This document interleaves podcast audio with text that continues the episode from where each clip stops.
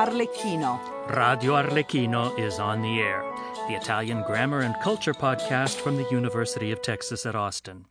I'm Eric Edwards, and my charming partner in crime is Antonella Olson. Ciao a tutti. Today we are talking about narrating in the past. That is, how to tell a story about something that happened in the past. One problem that people have when learning Italian is picking the right verb tenses to talk about the past. In Italian, you have two main past tenses, the passato prossimo and the imperfetto, and it's very important to pick the right one. And the difference between these two tenses is? Well, when you're talking about past events in Italian, you have to make a distinction between completed actions, events that move your story forward, and descriptions and background information, things that help you to understand what's going on, but that aren't really events in the story. The tense that describes the situation, that set the scene for your story, is the imperfetto. The curtain goes up and the audience sees the scenery. Describing the setting, your verbs are in the imperfetto. Then an actor comes on the stage and starts to talk and to do things. Your plot has started. Now your verbs are in the passato prossimo and the story is moving forward. Sometimes other things may be happening in the background while the main actors are performing. The, those actions will be described using the imperfetto again. yeah, remember when Snoopy would take his typewriter up on the roof of his doghouse? He would start to write a novel? Oh, yes. Era una notte buia e tempestosa. That's it. It was a dark and stormy night. Yes, he sets the scene for his story, describing the situation, and in Italian he uses the imperfetto. But then All'improvviso il rumore di uno sparo ha rotto il silenzio. Una donna ha urlato. Suddenly the sound of a shot broke the silence. A woman screamed. The plot has started, and these actions that move the story forward are in the passato prossimo. And now our guest for today is Arlecchino.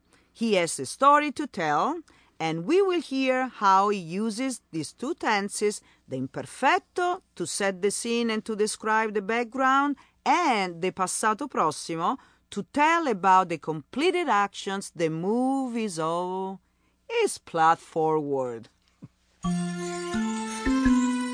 Una volta, tanto tempo fa, quando ero molto più giovane, lavoravo nella fattoria di una vecchia signora. C'erano due altri servi che ci lavoravano, un tale Brighella, un Pedrolino e c'ero pure io. La signora non era ricca, era sempre gentile con noi, anche se lei mi considerava un po' scemo.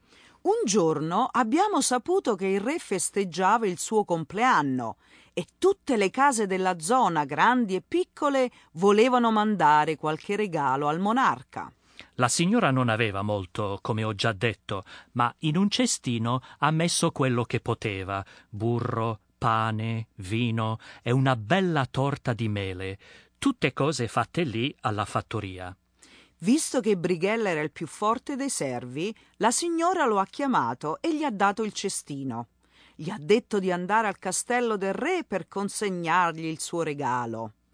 Molto fiero di poter eseguire questo importantissimo compito, Brighella è partito subito la mattina dopo con il cestino. Per arrivare al castello del re doveva attraversare una grande foresta misteriosa, ma lui non aveva paura, almeno così diceva. Nel mezzo del bosco ha incontrato una brutta strega che è saltata davanti a lui da dietro un albero. Giovanotto, ha detto la strega. Che cosa porti nel cestino? Brighella non ha voluto dire la verità alla strega. Quella brutta vecchia era capace di rubare le buone cose che lui doveva portare dal re. Quindi le ha detto Wow, davvero niente, signora. Eh, sono bucce di patate, gusci di uova, grani di caffè e mm, cespi di insalata marcia. Li porto da mia nonna, che, che li dà da mangiare alle galline, li dà. Quelle cose non mi servono, giovanotto. Addio, ha detto la strega, e Brighella ha ripreso la strada. Quando Brighella è arrivato al castello, Lo hanno portato davanti al re. Brighella si è inginocchiato e il re gli ha domandato Che cosa di bello mi hai portato? Qual è il tuo bel regalo? Brighella, tutto fiero e orgoglioso, ha aperto il cestino e l'ha offerto al re. Diavoli e demoni! Ha gridato il sovrano. Venite tutti a vedere le bucce di patate e tutte le schifezze che questo mascalzone ha osato portarmi. Brighella è rimasto stupito, ma era vero. Nel cestino non c'erano più le buone cose preparate dalla signora, ma tutte le brutte cose raccontate nella sua bugia alla strega. A calci nel sedere lo hanno spinto fuori del castello. Brighella Moggio Moggio se n'è tornato a casa, dove la signora lo ha accolto a bastonate. Pedrolino, Ha urlato la signora. ora tocca a te. Non ripetere la sciocchezza di Brighella. Eccoti un altro cestino. Mentre Pedrolino attraversava la foresta, di nuovo si è presentata la strega. Sempre con la stessa richiesta. E anche Pedrolino le ha mentito dicendo Qui nel mio cestino c'è solo sterco che porto da mia zia che vuole fertilizzare i suoi campi. Ugh, che schifo. Ha risposto la strega. Lo sterca non mi serve. Addio, giovanotto. E Pedrolino ha ripreso la strada. Potete immaginare la sorpresa e la disperazione del disgraziato Pedrolino quando il re ha aperto il suo bel e profumato regalo di sterco. Alla signora non rimaneva nient'altro da fare che chiamare me. Mi ha dato un terzo cestino e mi ha implorato di non farla vergognare ancora davanti al re. Quando la vecchia del bosco mi ha chiesto cosa portavo nel mio cestino, ho visto non una strega, ma una povera donna affamata, e le ho detto Signora, nel mio cestino ho pane, burro e una torta di mele. Sono per fare un regalo al re, ma vedo che lei ha fame. Prenda quello che vuole, tanto al re non manca certo il cibo. La strega mi ha fissato a lungo, ma non ha preso niente dal mio cestino. Grazie, giovanotto. Sei molto gentile. Ho appena pranzato. E non ho fame. Addio e buon viaggio. Dopo mi sono inginocchiato davanti al re e gli ho detto Maestà, la mia padrona non è ricca, ma ha mandato del meglio della sua fattoria.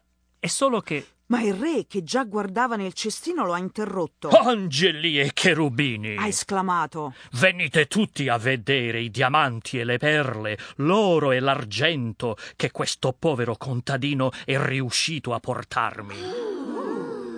Scusa un attimo, caro Arlecchino, è molto bella la tua storia, ma sei sicuro che il protagonista sei proprio tu?